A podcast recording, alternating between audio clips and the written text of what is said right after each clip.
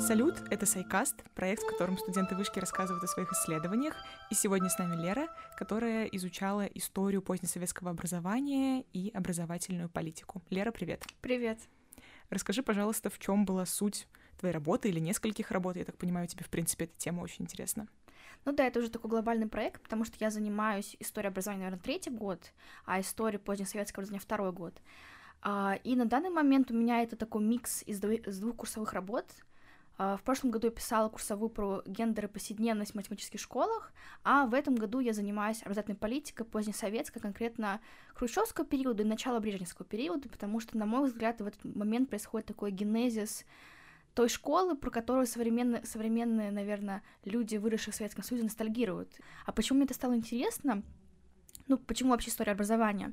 Потому что я сама преподаю, и, в принципе, когда я выбирала, куда буду поступать, вот у меня было два интереса, как бы такое учительство, условно говоря, и история. Потом поняла, что я хочу получить хорошее образование, такое фундаментальное, где меня научат мыслить.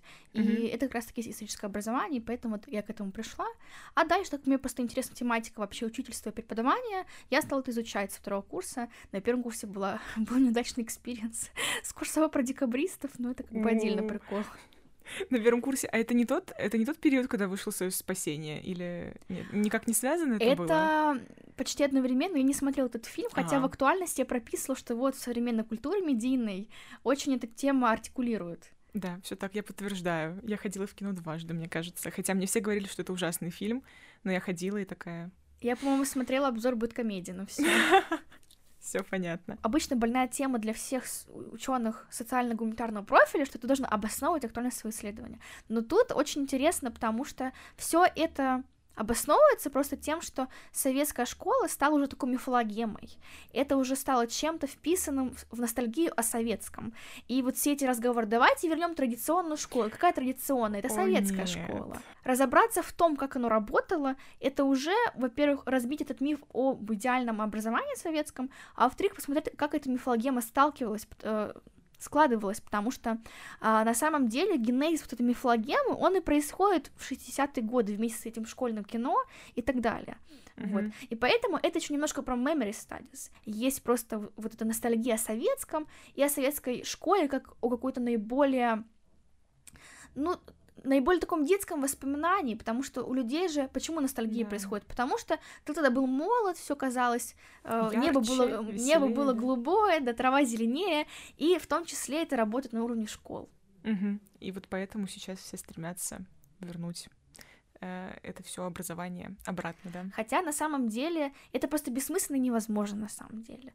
И если так сказать, никто эту советскую школу не ломал.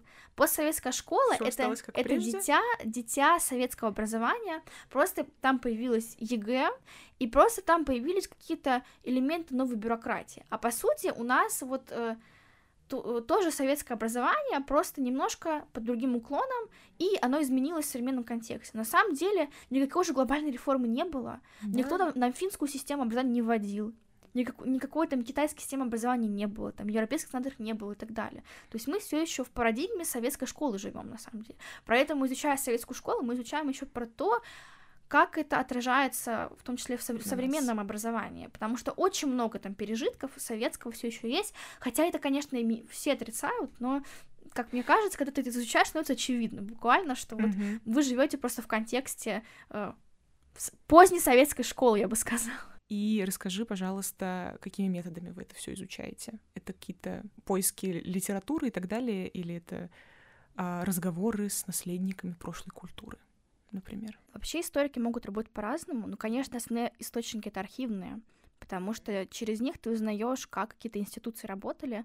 Но еще в прошлом году я брала интервью у женщин, которые закончили свое время мат-школы э, позднесоветские. Я спрашивала про их опыт, и в том числе меня интересовал вопрос, насколько ощущался гендерный дисбаланс, потому что вообще мат-школа — это пространство, ну, в основном сугубо мужское, и очень как будто бы странно видеть э, женщин, которые не просто оттуда вышли, но вышли успешными, потому что многие из них э, переехали, работают в лучших университетах мира, и у меня было много зум-интервью, поэтому это было очень приятно прикоснуться wow. фактически к людям, которые занимаются такой, э, ну, высокой математикой. Для меня это вообще mm-hmm. темный лес, на самом деле. Вот. По поводу литературы, на самом деле, ее особо нет. Есть пара работ, которые посвящены конкретно э, мат-школам от людей, которых их закончили, так mm. или иначе. И есть несколько книг про вообще советскую школу оттепельную, но они такие очень общие. И поэтому, грубо говоря, какую-то литературу во многом пишу я сама для себя, потому что вот у меня вышла статья э, в декабре, получается, этого года, моя самая первая, и она как раз-таки по мотивам вот курсовой прошлогодней, Мгм. и я там как-то обобщаю то, на что я наткнулась. Вы представляете, мы когда договаривались о встрече, Лера сначала сказала, что она не может, потому что она в архив идет. Это вообще, это если что, я говорю с абсолютным восхищением. Для меня слово архив звучит прям вау, ого-го, подвалы Ленинской библиотеки. Это первое. А второе, у нас тут есть целый план, которого мы будем придерживаться. Вот, поэтому поехали. Ну, основная была цель посмотреть, во-пер- во-первых, самой себе доказать, что школа советская не гомогенное образование, потому что мы ее воспринимаем очень однородно. На самом деле есть массовая школа, есть селективная школа, и уже в Советском Союзе это возникает. И вообще на этом моменте нужно сказать вау, потому что вообще советский проект и советская идея предполагает всеобщее равенство. И когда мы смотрим то, что у нас делят детей во- уже в школе, это означает, что что-то поменялось в какой-то момент. И это что-то произошло в оттепель, и это была мировая тенденция на самом деле. В какой-то момент все стали заниматься математикой. Но в основном это было связано с тем, что, в принципе, был такой технооптимизм 50-60-е годы, когда верили, что вот вот в наше время все будут летать, э, все будут на- летать на машинах, что будет телепорт и так далее, что система образования, что преподавать будут роботы. Ну, в общем, были такие идеи, правда. Даже разработав, я находила дело в архиве про алгоритм оценивания студентов через какую-то машину, и там около 5-6 листов меня это очень удивило, где они там через алгоритм расписывали, как можно объективно оценивать ответ на уроки. То есть это то, что должно было облегчить долю учителя и как раз-таки приблизить э, приблизить вообще советское образование к вот этой техноутопии на самом деле. Мгм. И второй момент, мне было интересно, как работали институты внутри Советского Союза, потому что вообще тут такая дихотомия. То есть, с одной стороны, Советский Союз — это огромное образование, где куча разных республик, где все равно есть свои традиции много где, но при этом оно супер централизованное. И это очень интересно, как там работают разные инициативы на местах и как реализуются централизованные директивы, всякие положения и законы. И у меня опорная точка — это закон 1958 года об укр- укреплении связи школы с жизнью. Если кратко, то возвращались к идеям 20-х годов о том, что у нас должна быть трудовая школа, но при этом какой-то академический аспект там уже никто не хотел убирать, потому что всем было понятно, что как бы классическая модель образования, классная ручная система, от этого никуда не деться, потому Мгм. что в 20-е годы пытались от этого отказаться и вообще не хотели как бы ориентироваться на какое-то дореволюционное наследие, посчитали, что это все ретроградство, и вообще детям не нужно учиться в классе. Должны быть какие-то другие формы обучения, да. Поэтому, по сути, мы до сих пор учимся в системе, которая сложилась еще в 19 веке во многом, где-то еще в 18 веке. И это тоже очень интересно, что на самом деле эта форма очень консервативная, но она как-то закрепилась, и пока как будто бы и нет альтернативы. Мгм. Есть микс форматов, но альтернативы сложно найти. Вот. И по поводу институтов. а, Если говорить про каких-то акторов конкретно, то это Министерство просвещения и ведомства, которым мы подчинялись. Но я наткнулась на фонд Академии педнаук СССР.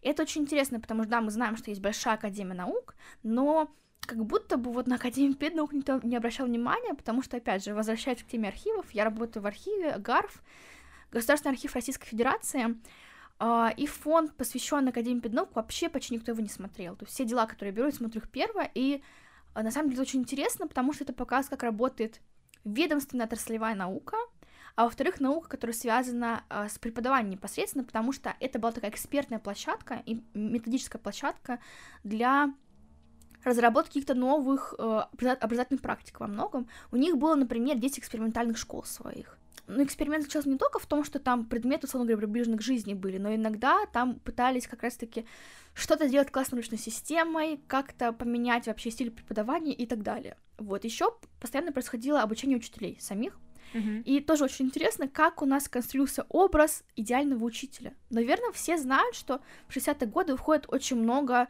учи- учительского кино. Точнее, не учительского, а школьного кино. Мгм. Там «Дождем до понедельника», «Розыгрыш», очень много разных фильмов. Вот. Наши родители их точно смотрели, может быть, кто-то из нас тоже их смотрел. Вот. В какой-то момент я стала это отсматривать и поняла, что вот очень интересно, почему такого кино не было до этого. Точнее, школьное кино было, но совершенно по-другому работающее. Мгм. А именно в оттепельном кино школьном мы видим такую эмансипацию личного учителя, учителя, он сложным становится. Как будто бы это противоречит тому, что мы видим сейчас. Нет такого ощущения, потому что все эти кейсы не совсем давнишние о том, как предъявляли учителям то, что там у них есть своя жизнь, у них есть свой там институт и так далее. Я понимаю, что это в современном контексте, да, но как будто бы, насколько я поняла, то, что ты сейчас рассказываешь, это как раз-таки о том, что учитель выходит из роли безликой фигуры, которая подает знания, и он становится каким-то глубоким наставником, там в реальной жизни как-то может фигурировать и оказывается тоже, ну, типа, реальным человеком. Вот как мы не то чтобы как мы от того пришли к этому, но вот что ты думаешь, может быть, что-то вообще это очень интересный вопрос, потому что, конечно, как мне интересно образование. В принципе, я про, про все эти тенденции знаю. И на самом деле, сейчас будет интересный факт, но последние 10 лет у нас идет возрождение школьного кино. А-а-а. Это про то, что опять в обществе есть запрос на какие-то сложные темы в контексте школьной жизни, потому что, конечно же, вот эти школьные истории, они не, не только про школу, они в целом про социум, как будто бы такая безопасная платформа для обсуждения сложных тем. Вот. И это значит, что у общества есть какая-то потребность рефлексии, просто в других форматах она его не находит. А по поводу эмансипации личности учителя, на самом деле там очень сложно в Советском Союзе в современности, потому что одновременно с вот этими фильмами были еще письма, жалобы в Министерство просвещения, что учителя не, не одеваются, условно говоря, по школьной форме. Mm-hmm. Это буквально современная тема, то есть я да, читала тоже да. какое-то письмо 73 -го года, и там министр просвещения Прокофьев на это жалует, что вот, учителя ходят как-то очень по-буржуазно одетыми, плохо влияют на детей. Там мой ребенок посмотрел и теперь хочет так же одеваться. И вот конфликт учителя и родителя, он вечный. То есть здесь просто ничего не изменилось, mm-hmm. появились просто новые форматы какого-то взаимодействия, сейчас можно жалобу быстрее подать, например. Как удобно, как здорово. Блин, я, ну, у меня даже мурашки пошли. На самом деле, я не знаю почему, когда ты сказала, что все по-старому, все так и было. Я в архиве читала жалобу, я думаю, боже мой. Я надеялась, все было по-другому. Хорошо. А, я еще хотела спросить про э, как раз-таки математические школы поподробнее, потому что это вот была прям конкретная тема, как я понимаю, одной из твоих курсовых. А что там с ними происходит, с математическими школами? Да, наверное, нужно сказать, почему вообще мне это стало интересно. Да. Потому да. что мат-школы, они централизованно проявляются где-то после 63 -го года, потому что вышел указ про создание сунцов, то есть спецшкол, в трех городах. А, в Москве, в Киеве, в Новосибирске и в Ленинграде при университетах. Угу. Это был такой дендрариум где выращивали потенциальных ученых будущих. И там была сложно углубленная программа. Это такое место вне находимости. Это, это термин из Юрчика, то есть место, где вот существует одновременно и советский дискурс, но люди как будто себя не считают частью него, и есть какие-то теневые практики. Когда создавался этот проект мат-школ, там предполагалось не только сильное преподавание математики, но вообще всех предметов, то есть там и литературы, и истории, там были лучшие преподаватели часто вообще городов, и они работали в мат-школе, и поэтому школьники получали всестороннее образование, и в какой-то момент там стали появляться диссиденты. Потому mm-hmm. что когда у вас очень хороший гум предмета, это приводит к тому, что возникает инакомыслие. В какой-то момент начались гонения на мат-школы. То есть некоторые мат-школы закрывались, некоторые мат-классы закрывались. Появилось явление передвижных мат-классов. Это когда есть учитель, который класс, которого закрывают в одной школе, он переходит в другую школу вместе со своими учениками. Это очень интересно. Wow. Это вообще, ну, не изучено, я никаких документов не находила, просто такая практика была, я когда разговаривала с людьми, мне об этом рассказывали. И очень интересно, что вот это такое место, где одновременно существовал этот официозный дискурс про там ну, не то, что догоним, перегоним Америку, но все понимали, что они получают знания для того, чтобы там пойти работать в науку, как-то продвигать свою страну, и при этом э, сам издат тетрадочки, э, песни Галича. Всего это было очень много, и меня еще поразило, что у всех выпускников очень теплые воспоминания про эти школы, что все говорят, что это было какое-то комьюнити, где они сформировались как личность. То есть ты ходила в архив, ты брала интервью, и как ты вот в итоге это все анализировала? Сейчас я работаю в таком русле нового институционализма, то есть я смотрю, как работают институты, mm-hmm. и новую культурную историю. Я вот, вот эту работу института ставлю, ставлю в контекст широкий и пытаюсь понять, насколько вообще вот эти оттепельные утопичные идеи, проекты влияли на формулирование образовательной политики.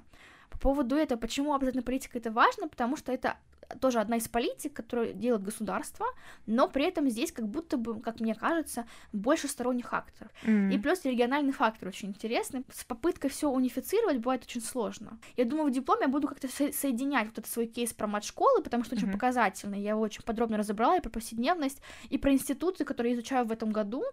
Вот, и попытаюсь, наверное, выйти еще на уровень повседневности работников разных институций, как Академии педнаук, потому что, например, находила очень интересные документы про зарубежные поездки сотрудников mm. и про то, что они там делали, что рассказывали и так далее. Mm-hmm, mm-hmm. Да, это очень здорово. У меня вот, например, рандомный вброс про мою жизнь. У меня, например, э, бабушка, она работала а, в детском доме заместителем директора. И я очень удивилась на самом деле, потому что, как я уже говорила за кадром, у меня все очень плохо с историей и очень плохо с контекстом. И я очень удивилась, что они в то время ездили в Америку вместе с детьми, и сами преподаватели тоже, и там что-то образовывались, смотрели, ходили на экскурсии и так далее. Я думала, никого не выпускали для массового человека все равно Советский Союз это государство железного занавеса, но при mm-hmm. этом культурный обмен был культурный обмен вот был это. очень активный. И меня это тоже, несмотря на то, что я понимаю, что все, все ездили так или иначе, ну, кому было нужно, какие-то работники, но меня поразило, что активный обмен между институтами был, несмотря на все разногласия, на холодную войну. Поэтому, знаете, это означает, что просвещение и наука — это вот те вещи, которые людей всегда объединяют. Даже несмотря на какие-то вот ужасные события, которые происходят, это то, что помогает людям оставаться людьми, мне кажется. Это очень хороший вывод. Мы его куда-нибудь мы его в посте напишем, мы его продублируем в конце, я не знаю, да, это очень хорошая мысль, мне кажется. А какие получились выводы, какие вообще выводы должны быть в такой работе? Вот у тебя были какие-то гипотезы, как это работает? Ну, у меня была гипотеза просто посмотреть про то, насколько мать-школа — это пространство ненаходимости, то есть насколько это подтверждается. Mm-hmm. Действительно ли существовали разные дискурсы, или на самом деле это все преувеличение. И э, если говорить про вот этот год, то у меня глобальная гипотеза это посмотреть, насколько вообще э, идеи утопичности ушли в 70-е годы и пришли к рациональности. Э, потому что это общая тенденция, но вот я смотрю по документам, это более-менее подтверждается. Было бы неплохо, конечно, еще интервью взять, но учитывая, что просто это сильно позднее, чем прошлогодние мои изыскания, сложнее с респондентами. То есть это уже достаточно пожилые люди, и, наверное, это задача, которую нужно в следующем году ставить и искать их целый, целый год, потому mm-hmm. что сейчас я уже не успею в любом случае. Из выводов, но вот мне очень интересно про повседневность и гендер особенно, потому что это вот ты сказала еще теневые всякие практики. Вот что там? Что там? по поводу повседневности гендера очень забавно. Вот я написала статью, и сейчас я понимаю, что вывод я написала был иначе. Я тогда написала, что э, несмотря на то, что вот было женское меньшинство, и девушкам приходилось подстраиваться под сообщество мужчин, то, что иногда были какие-то там в том числе немножко не то что поблажки, но такое отношение немножко иначе, хотя в целом, как мне сказали респондентки, все было обычно окей, потому что пространство математики, оно всех уравнивало. Но на самом деле я поняла, что все равно вот сама необходимость подстраиваться под рамки сообщества, которое было все равно полностью мужским, а это и есть проявление какого-то сексизма, но просто mm-hmm. вот сексизма сообщества. И уже на уровне вузов там другое начинается, там уже это больше и более яркими красками, потому что про это мне даже истории разные рассказывали. Но на уровне мать-школы, как будто бы из этих рассказов, которые мне рассказывали, все рисовалось таким более-менее идеальным, а потом начинаешь анализировать и понимаешь, что вот, вот этот момент, вот этот момент, и все равно человек подстраивается и выходит, ну, как бы из своих социальных рамок в более конвенциональное для сообщества. Угу. Вот. Ну, есть... ну, в общем, важно понимать, что сообщество с мужским лицом все равно. Угу. Ну, то есть это такой, как укорененный институциональный какой-то сексизм получается здесь. Да, просто он э, рефлекс... Э, его сложно отрефлексировать в моменте. Ну да. Э, мне об этом говорили уже какие-то женщины, которые, ну, уже прошло там 20-30 лет, и они начали какие-то моменты осознавать, но при этом они не говорили напрямую, что это сексизм, потому что mm-hmm. эта же тема очень такая травматичная, естественно. Были какие-то моменты, когда приходилось э, вписываться либо в шаблон, там, я не знаю, идеальной девушки, либо в шаблон как бы идеального математика, который с мужским лицом, так или иначе у нас. Закончить, наверное, хотелось бы вот этой вот цитаты о том, что наука и просвещение объединяет людей даже в самые темные времена, можем так сказать? Да. Отлично. Вот, спасибо огромное, что пришла и все рассказала. Спасибо, что пригласили. Если вы тоже хотите стать гостем Сайкаста, пишите в группу ВКонтакте «Царь Снювша».